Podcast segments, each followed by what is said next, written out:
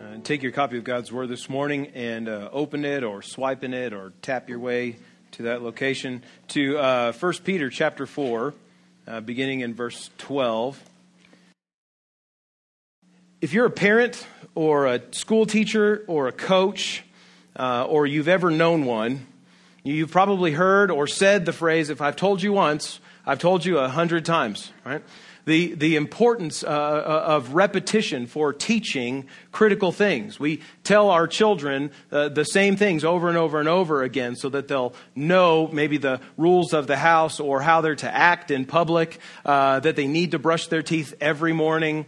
Uh, coaches tell their players uh, certain things to do and to remember. They you run through drills, repeating it over and over and over again, getting those repetitions down so that when game time comes and the play is called, it's just execution of the play is just automatic. Uh, teachers over and over telling their students time and time again, repeating lessons over and over and over again, so that children will retain and remember important pieces of information, knowledge, knowing how to solve certain problems. The things that are the most important to us in life, in sports, in school, in our families, are worth repeating. And sometimes we have to repeat them ad nauseum so that we actually get the point. When I was in youth, uh, my youth pastor, Robert Wright, many of you know him, would always tell us, How do you learn anything? And the answer was repetition, repetition, repetition, right? Always repeating. So uh, re- remembering and reminding yourself of these most important things. Why do I begin our sermon or a time of, of study of God's Word this morning this way? Well, because in 1 Peter chapter 4, verses 12 through 19, we're going to hear something we've already heard in Peter's letter. We're, we're going to hear things, hear Peter say things that we've already recognized, we've already talked about, we've already applied to our lives. So why do we look at it again? Why does Peter have to include this for uh, uh, the, maybe a third time in his letter? Because it's that important. God doesn't put things in His Word by accident. He's not inspired the authors of His Word to, to write these things in this way, to repeat things uh, be, because they have nothing better to do or He just wants them to take up space.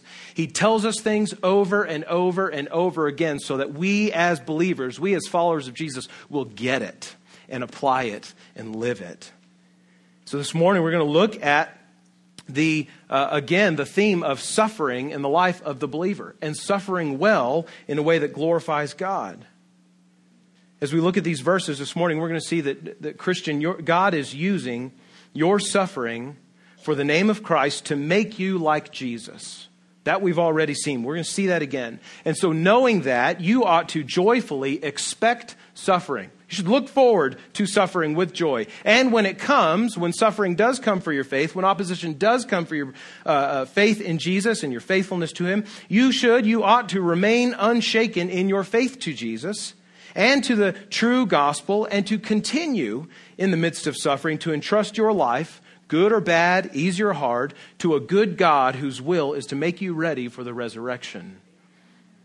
Let's stand together as we read God's word. 1 Peter chapter 4, verses 12 through 19. Peter, carried along by the Holy Spirit, writes this Beloved, do not be surprised at the fiery trial when it comes upon you to test you as though something strange were happening to you. But rejoice insofar as you share Christ's sufferings, that you may also rejoice and be glad when his glory is revealed. If you're insulted for the name of Christ, you are blessed, because the Spirit of glory and of God rests upon you. But let none of you suffer as a murderer or a thief or an evildoer or as a meddler. Yet if anyone suffers as a Christian, let him not be ashamed, but let him glorify God in that name. For it is time for judgment to begin at the household of God, and if it begins with us, what will be the outcome for those who do not obey the gospel of God? And if the righteous is scarcely saved, what will become of the ungodly and the sinner? Therefore, let those who suffer according to God's will entrust their souls to a faithful Creator while doing good. God add blessing to the reading of His Word. You can be seated. Peter, for maybe the third or fourth time in this letter, hitting on the fact that Christians will suffer for their faith. We spoke several weeks ago as we began this series about the fact that, that Peter is writing before uh, Christians are being systematically persecuted uh, in the Roman Empire. Although those to whom he is writing are likely beginning to experience pressure or opposition, uh, maybe difficulty in their life for being a follower of Christ. And so, yet, here again, in sort of his final uh, exhortation to suffer well, Peter points them to some critical truths about suffering as a believer. The first is this that Christians ought to, as we see in verses 12 and 13, expect suffering and to welcome it with joy. To expect suffering, to expect opposition, and to welcome it with joy as is normal for Peter, and we've seen this in several places, he gives us a couple of commands here in verses 12 and 13. These commands contrast one another, yet they fit together to, to say essentially the same thing. In verse 12, he says, his first command, do not be surprised. Do not be surprised at the fiery trial when it comes upon you to test you, as though something strange were happening.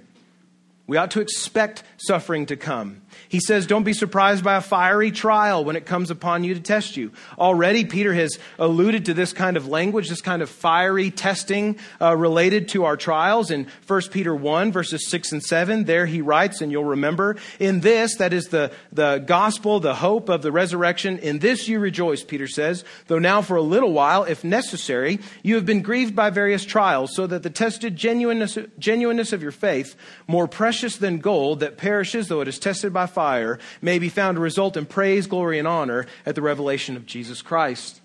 Don't be surprised at the fiery trial, Peter says. What does he mean by fiery trial? Well, this term, fiery trial, or just the image of fire, is not to be taken literally. Uh, they're not, the Christians are not yet literally burning in Rome for their faith, although they will in a few short years after Peter writes this letter. Rather, the trials that Peter refers to are fiery in the sense that they break us down and they burn off the attachments to sin that we have, the, the attachments to sin that we even maintain in our life. Trial in the life of the believer is purifying, as fire is. These kinds of trials that, that Peter's indicate are, are uh, that Peter refers to are indicated to, to sanctify the church, to make us holier. He says, Don't be surprised by this fiery trial, by this purifying opposition, purifying uh, persecution for your faith, as though something strange were happening. Peter's reminding the church here, for what may seem like maybe the hundredth time in this short letter, that friction in the life of the believer because of our faith is normal. It's not weird when people insult you for being a Christian. You are not strange for, for being uh, spoken to in an offensive way because of your faith in Christ. That's normal. Christians who, by their salvation, are residents of a heavenly kingdom, we live as strangers in this strange world, but we're never to understand suffering or persecution or opposition for our faith as something that is strange. It's normal. And since it's normal, we should not be surprised by suffering when it comes, but rather, as Peter says in verse 13, rejoice. This is the second of the commands. Do not be surprised, but rejoice. Rejoice in suffering. Rejoice when it comes. Do you know what, do you know what rejoicing looks like? Of course you do. You see it every Saturday afternoon on TV when you're watching your favorite football, uh, college football team play or when your daughter scores a goal in her soccer game. You see it when your favorite band plays your favorite song at the concert you just went to. It's, a, it's in the response that you get to the phone call from your new boss telling you that you got the job. Rejoicing is a fist in the air, dancing in your living room, tears in your eyes kind of rejoicing. That's what Peter is talking about here.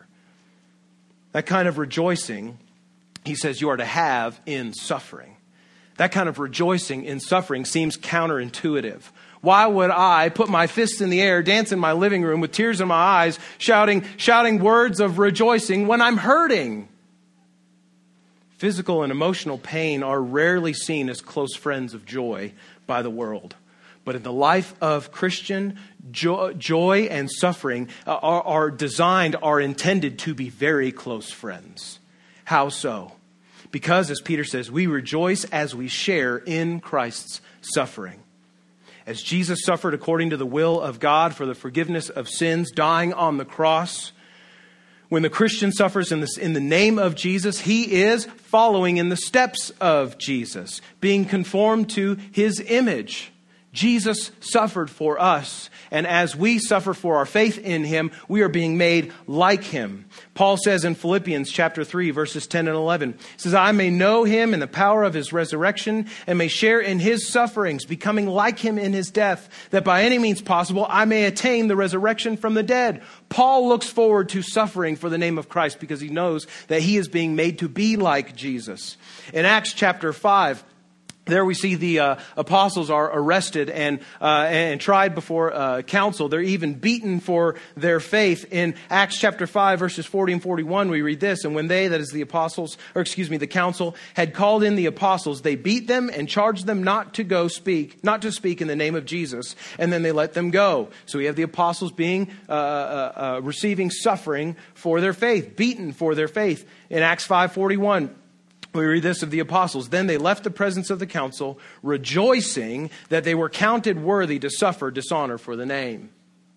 Matthew chapter 5, verses 10 through 12. There, Jesus again in the Sermon on the Mount at the end of the Beatitudes, he says this Blessed are those who are persecuted for righteousness' sake, for theirs is the kingdom of heaven. Blessed are you when others revile you and persecute you and utter all kinds of evil against you falsely on my account. Rejoice and be glad, for your reward is great in heaven. For so they persecuted the prophets who were before you. And in 2 Timothy chapter 1 verse 8, Paul instructs the young minister Timothy there saying, "Therefore do not be ashamed uh, of the testimony about our Lord, nor of me his prisoner, but share in suffering for the gospel by the power of God." Have you gotten it yet? Suffering in the life of the Christian is normal. It's to be expected. And when it comes, we rejoice. We rejoice because we are sharing in Christ's suffering, following in his footsteps. And also, we rejoice looking forward to Christ's return and to our own resurrection.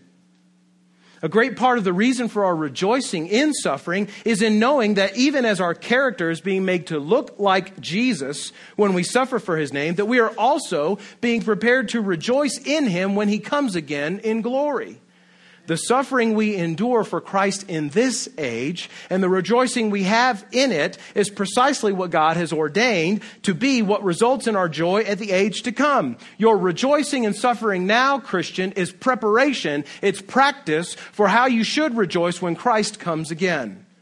So then, Christian, knowing that suffering is not a surprise, knowing you ought to receive it with joy. Then prepare your heart and mind now. Do it today. Get your head straight. Get your, get your mind set to receive suffering for your faith in Jesus with much joy. Prepare for it. Be determined to do so. Commit to it. Looking forward to Christ returning without joyfully looking forward to suffering for his name now is like looking forward to having six pack abs but never going to the gym. On the day Christ returns to call the church to himself, friends, I want to be among those who are best prepared to rejoice the most at his coming. I want to be ready to rejoice on that day. But I fear that too many of us fear suffering for his name more than we fear God's judgment and we run from it. We hide from suffering. We try to minimize suffering in this life by living as, we said before, undercover Christians being less obvious followers of Jesus. So, friend, looking at your own mentality about suffering today, looking at how you look forward to or, or, or are expecting suffering or preparing for suffering, if you're to continue in the way that you are now regarding uh, receiving opposition for your faith, what will the final physique of your joy be in Christ's appearing? If all else remains equal and you keep preparing for suffering or, or, dealing with suffering in the way that you deal with it today for your faith, what will your suffering look like when Christ comes again? Will it, will it be amazing? Will it be astounding? Are you practicing for joy now, ready to execute the greatest joy you've ever executed at Christ's appearing? Or are you running from suffering? Robbing yourself of the joy for suffering in Christ's name and for following in his footsteps, not preparing yourself as, as much as you ought for his return. So we should not uh, be surprised by suffering. We should expect it and expect it with joy. But then in verses 14 to 16, we see Peter saying that even as we receive suffering with joy, we are to keep an unshaken confidence in Christ in the midst of distress. Keep an unshaken confidence in Christ in distress. He says in verse 14, If you're insulted for the name of Christ, you are blessed because the Spirit of glory and of God rests upon you. But let none of you suffer as a murderer, a thief, or an evildoer, or as a meddler. Yet if anyone suffers as a Christian, let him not be ashamed, but let him glorify God in that name. In verse 14, we, we, Peter gives us instruction on how we can keep an unshaken confidence in Christ because he tells us that we can know that as we're suffering for faith in Christ, the Holy Spirit dwells in us to help us. Peter assures us that if we should suffer for Christ in this life, we should see it for the blessing that it is as we're made like Jesus in our suffering. But also, there is this additional assurance to be taken by the believer as we encounter opposition or oppression for our trust in Jesus. Peter says that if you suffer, you can know that the Holy Spirit of God has come to rest upon you. If you suffer for Christ, the Holy Spirit is in you to help you.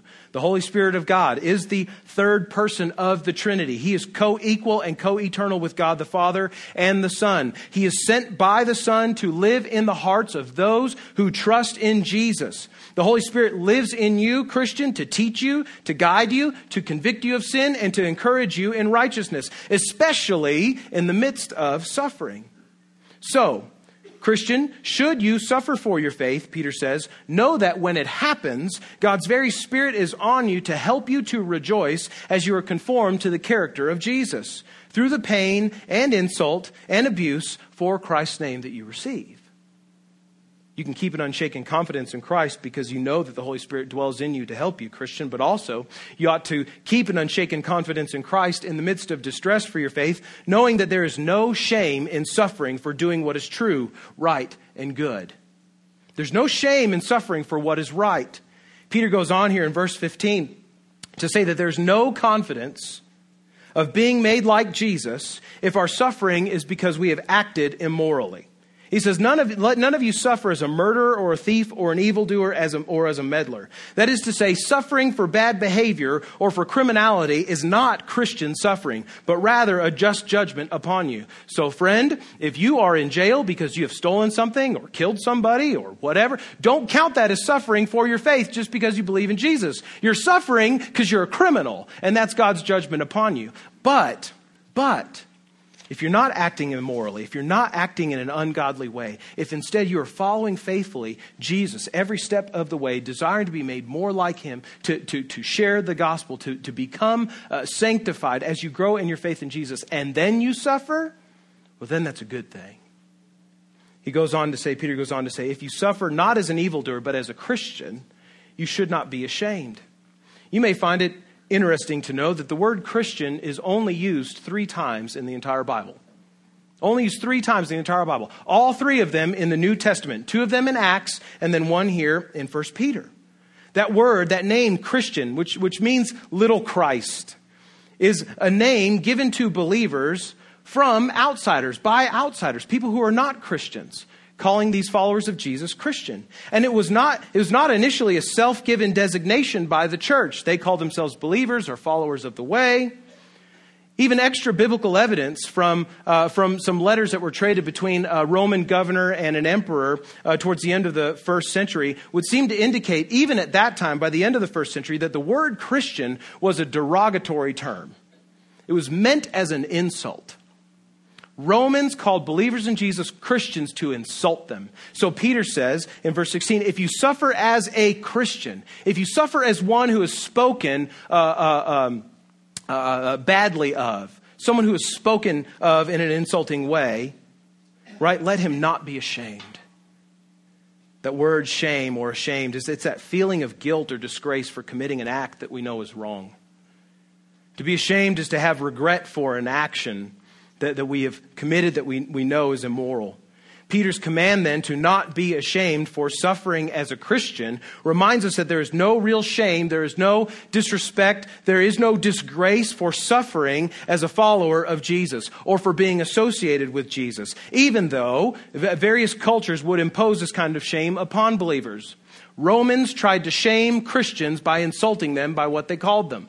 The world today will insult us by calling us all sorts of things for our uh, conviction about who Christ is and our faith in him. But Peter says, don't be ashamed. Don't feel disgraced. Don't, don't be beaten down or disheartened. You're not doing anything wrong. So we keep an unshaken faith in Christ even in the midst of distress by knowing the Holy Spirit is with us and also by knowing that we're suffering for what is good as we follow Jesus and live like him. So then, for us to have an unshaken confidence, even as we suffer, even as we endure opposition for our faith, Christians, we must have no hint of uncertainty about the truth of the gospel. In order to suffer the way that Peter is calling the church to suffer, to keep a, a, a confidence in Christ, you can have no doubt, no hint of uncertainty about the truth of the gospel. Now, does that mean that you will, Christian, never wrestle with doubt in your life? No, that doesn't mean that. But you should have no hint of uncertainty about what is true. You might have some doubt about how it all works. You might be uncertain about uh, how God affects salvation in the life of an individual, but you ought to never have uncertainty about the truth of it. Let's look at Peter's life as an example. In John 21, after Christ has risen from the dead, before he ascends to heaven, he meets with his disciples on the shore of the Sea of Galilee, and they eat some fish together that morning. And as they're talking, Jesus, there in John 21, tells Peter that he will be killed one day for his devotion to Christ. He tells Peter, one day you'll be taken where you don't want to go, you'll be dressed by other people, your arms will be stretched out, you will die for your devotion to me. And then in Acts, the book of Acts, we see in the course of that book that Peter is arrested at least three times for preaching in the name of Jesus. He's imprisoned at least twice that we know of from Acts, and he's beaten for his faith at least once. His fellow servant in the church in Jerusalem, Stephen, was stoned to death, and his close friend, uh, Peter's close friend and fellow disciple, James, the brother of John, was executed in cold blood by Herod. Peter himself, less than five years after writing the letter that we're reading this morning, would be put to death during the persecution of the insane emperor Nero. And by all accounts, knowing all that Peter knew, having seen all that he saw, having watched and uh, watched the suffering that his brothers in Christ endured, having endured the suffering that he himself endured, never wavered at the threat of harm or death for Christ. Only an absolute certainty about the person and work of Jesus and the good news of the gospel can get a man through what Peter went through in his lifetime. I pray that we might endeavor to have the very same certainty as we prepare to suffer with confidence in Jesus. Friend, have no uncertainty. If you're endeavoring to suffer well for Christ, have no uncertainty that the gospel is true that Jesus really did die for your sins, that he really did rise again, and that by faith in him, you really can be saved. You really are saved. We ought to keep an unshaken confidence in Christ in the midst of distress. And finally, verses 17 through 19, we are to trust the results of suffering to a good God knowing you will suffer, expecting it, expecting it with joy, keeping confidence in Christ, we are to trust the results of our suffering to a good God. Why? Because the result of suffering is sanctification. The result of our receiving oppression for our faith is to be made more like Jesus, to, to have our attachments to sin uh, broken and, and pressed further apart. Peter speaks in verses 17 and 18 here about judgment coming upon the house of God. He says it's time for judgment to begin at the household of God. And if it begins with us, what will be for the what will be the outcome of those that do not obey the gospel of God? And if righteousness is scarcely saved, what will be uh, if the righteous, excuse me, is scarcely saved, what will become of the ungodly and the sinner? Judgment here, judgment coming upon the house of God. Difficult thing to talk about, maybe a difficult thing for you to read, so let's try to unpack that a little bit. Judgment coming upon the household of God should not be understood uh, for those who are faithfully following Jesus as punishment for God's people, but as purification. God's judgment on the church is not for punishment, but it is for purification. One scholar says the judgment that begins with God's people purifies those who truly belong to God, and that purification comes through suffering, making believers morally fit for their inheritance, their inheritance of eternal life. Peter, as he writes this, talking about judgment that's coming upon the household of God, may have in mind, as he writes, that several places in the Old Testament where God speaks about bringing judgment upon his people so as to purify them. In Malachi chapter 3, we read there of God, uh, God's word to the people of Israel, preparing them to receive his servant who will bring his judgment, who will bring his judgment upon the people of Israel, but not, not for their punishment, but for their purification. So in Malachi 3, verses 2 to 4, we read this Who can endure the day of his coming, the day of the Lord's coming? Who can stand when he appears? For he is like a refiner's fire, familiar language, isn't it? And fuller's soap. He will sit as a refiner and purifier of silver, and he will purify the sons of Levi. You know, the sons of Levi are the ones that serve as priests in the temple. He will purify the sons of Levi and refine them like gold and silver, and they will bring offerings in righteousness to the Lord. Then the offering of Judah and Jerusalem will be pleasing to the Lord as in the days of old and as in former years. God used judgment, judged his people, Israel, to purify them, to, to bring about their holiness, to bring about their repentance and their recommitment to him and to his law and to his purposes so that they might offer good sacrifices, pleasing sacrifices. And so the same is true in the church, that God uses suffering not to punish us, church, but to purify us. This much is true not just from what Peter has, says here in chapter 4, but also from what he said in chapter 1, verses 6 and 7. We read that earlier. That comparison there of our trials as, as fires that purify gold. The trials that we face in this life for our faith are like fire purifying, purifying our faith so that it will be shown for its true value on the day of Christ's coming. Though it may be hard, the results of suffering are beyond compare. Verse 18 then is a citation of Proverbs 11:31, there where Peter says, "If the righteous is scarcely saved, what will become of the ungodly and the sinner?"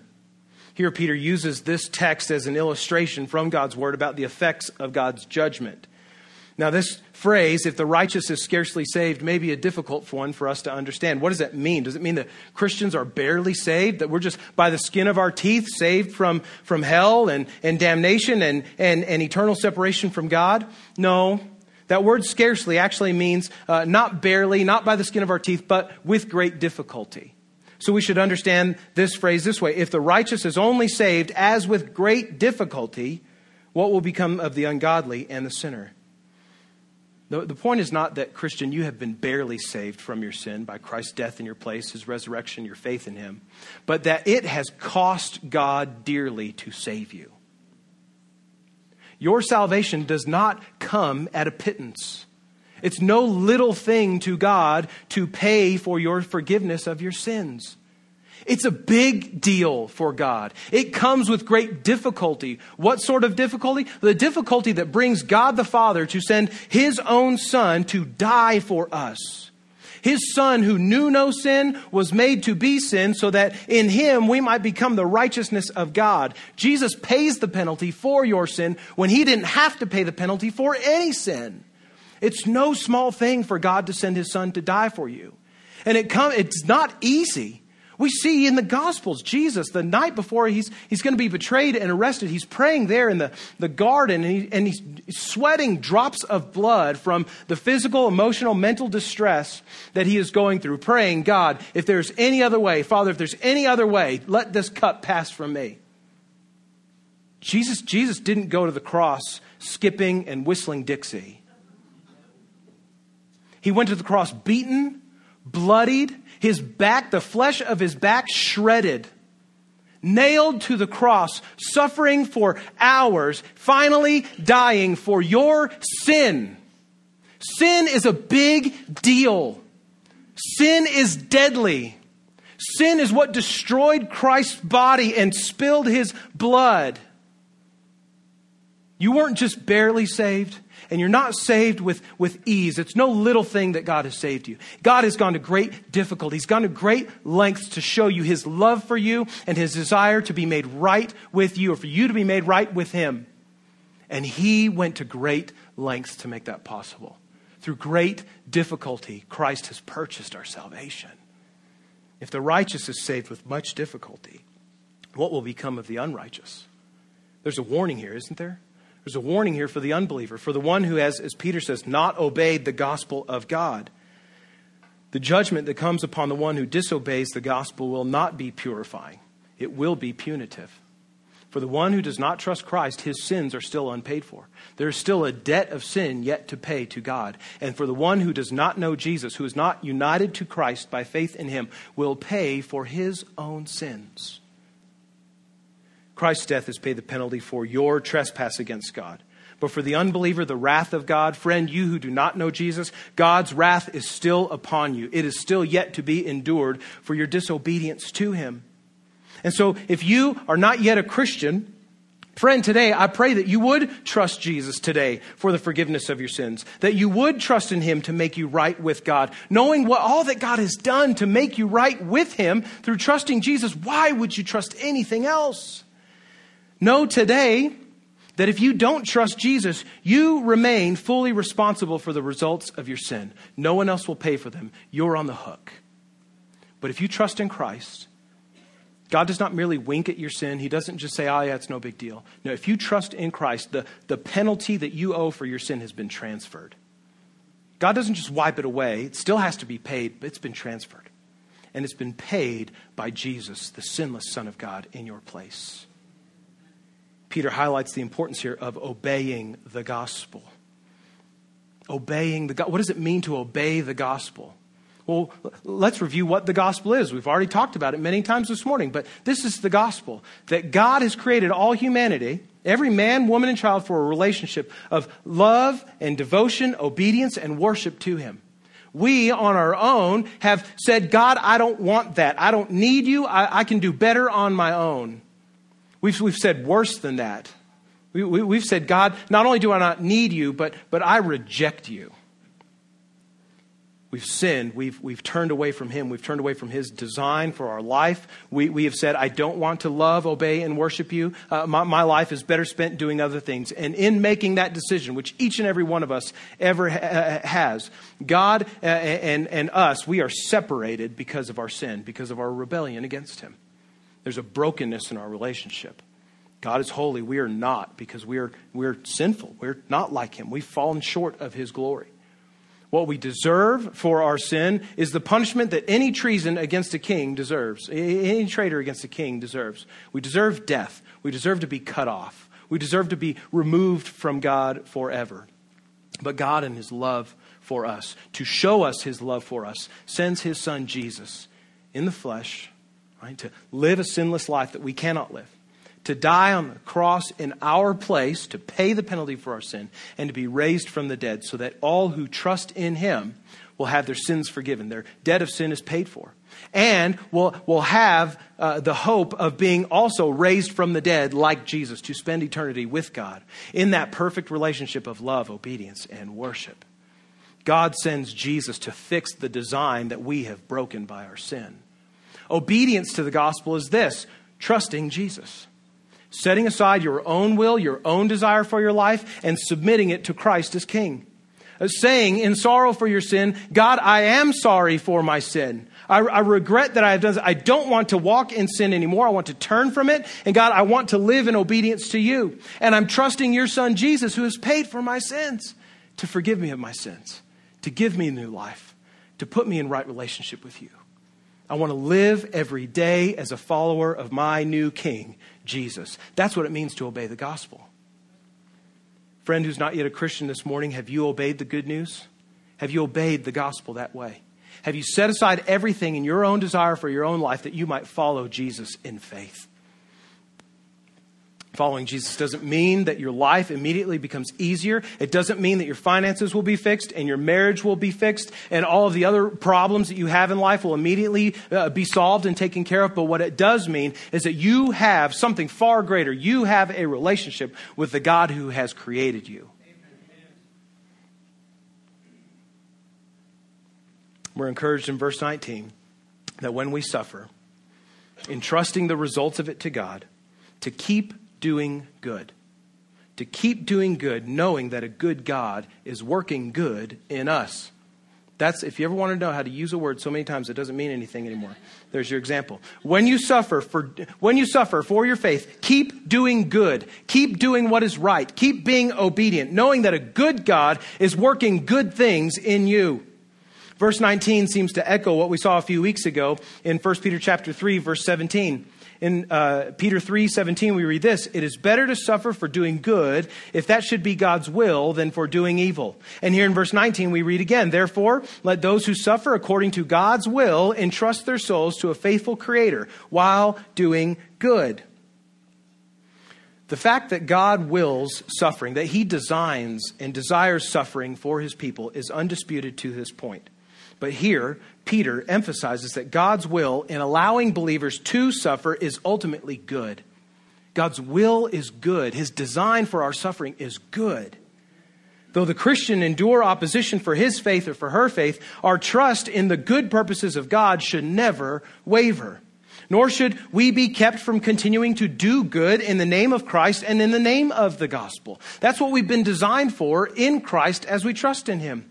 Paul writes in Ephesians chapter 2 verse 10, we are God's workmanship. Those of us who had trusted Jesus, we are God's workmanship created in Christ Jesus for good works we're not saved because of our good works, but we're saved to do good works, which God prepared beforehand, Paul continues, that we should walk in them. Christian brother, Christian sister, you have been saved by God's grace. It's His free gift to you that you have received by faith in Jesus. And you have been saved by God's grace through faith to do good in the name of Christ to share the gospel primarily. This is the greatest thing you could ever do for another human being is to tell them how to have their sins forgiven, how to know the God who created him, and, and how to have confidence in eternal life. But we do good in other ways for people too. We provide for the needs of others when we have means to do so. We pray for those that we have opportunity to pray for. We encourage people. We live as good witnesses of the gospel in the world. That's what you've been saved for. And so as you do these good things, as you do these good works with faith in Christ, with confidence in Jesus, and public affirmation of your faith in Him, not hiding from Christ, in doing that, you will be the recipient of suffering that God has designed, that He has willed, that He has sent your way to be the means by which He works to transform the character of your heart and mind to look like Jesus, to be ready for eternity. So, friend, Christian, if you should suffer, if the day comes that you really suffer, you really endure persecution, opposition for your commitment to Christ, on that day, have full trust that God is doing good in you through it. Know that as you receive suffering, God is doing good things in you. So rejoice in that suffering, knowing what God is doing. Rejoice in that suffering, looking forward to what will be a character in your life that looks more like Jesus, your Savior. Trust the process of suffering in your life. And before I came on staff at this church, I was not in ministry, but I was in candy making, which some people might consider a ministry. I don't know for several years in high school and in college, and shortly before I came on staff here, I was working uh, as a candy maker, uh, mostly uh, chocolate and things like that. Um, I can make really good caramel apples and fudge, and no, I will not come and make it for you this holiday season. But in the candy business, oh, there's almost a collective groan. In the in our stores, we made um, one of one of the the most expensive uh, item that we had was a chocolate truffle. And yeah, ooh, yeah. I'm not making those for you either this Christmas. Because they're hard to make. Truffle making is really difficult. Uh, it, it, it's uh, the primary ingredients are a couple different kinds of chocolate, coconut oil, and some other different things to flavor it. And the process of making truffles is not easy. You have to melt the chocolate down and you put it in a mixing bowl, and then, uh, and then you have to add the coconut oil, and you got to get that mixing, and then very slowly you add milk little by little as you're going through. And a weird thing happens when you're making uh, truffles. You, you see all the chocolate and the oil, and it's all mixing together. But then, as you start to add the milk, um, the chocolate and the oil start to separate again and, and you start to feel like this is a disaster. Everything that you've been is coming apart. So you just you keep slowly adding milk, and you're tempted to quit because it's just looking worse and worse and worse as you go along. Uh, but over time, and sometimes it can take 30 minutes, 45 minutes, maybe even an hour of mixing for all the ingredients to be incorporated the way they will. Eventually, if you if you follow the recipe, the truffles come together, and the chocolate will uh, all of it will the filling will all come together, and and then you set it on a shelf to solidify, and then you get to scoop it out and roll it and do all the other fun stuff. But it is a, a stressful process making truffles. Because at every point along the way, you feel like you're failing, like nothing is coming together, like all of it is falling apart. Until the end, until you've endured a long time with that chocolate. Christian, the suffering we go through as believers, sometimes similar to truffle making, but it will be so much harder than making chocolate truffles. If making truffles is frustrating and enduring the process of making truffles is frustrating, how much more can we expect our suffering as believers to be difficult? We should. The, the suffering we go through as Christians will be so much harder than the hardest uh, uh thing to make in a candy store. The process will be longer, not 30 minutes, not 45 minutes, not an hour. It may last a lifetime. The challenges will be harder. You may face death. The pain will be much more difficult to bear at times, but the final result, Christian, will be so much better, so much more valuable, so much more worth it in the end, all because our good God is in control of it. Suffering, Christian, is God's recipe. It's His design for helping you to be done with sin and to look more like Christ as you prepare to spend eternity with Him. So trust the process. Entrust your soul to God's good care. Keep repenting. Keep believing. Keep following Jesus. And your suffering will help you to do that. It's God's design, it's His purpose. Trust the process.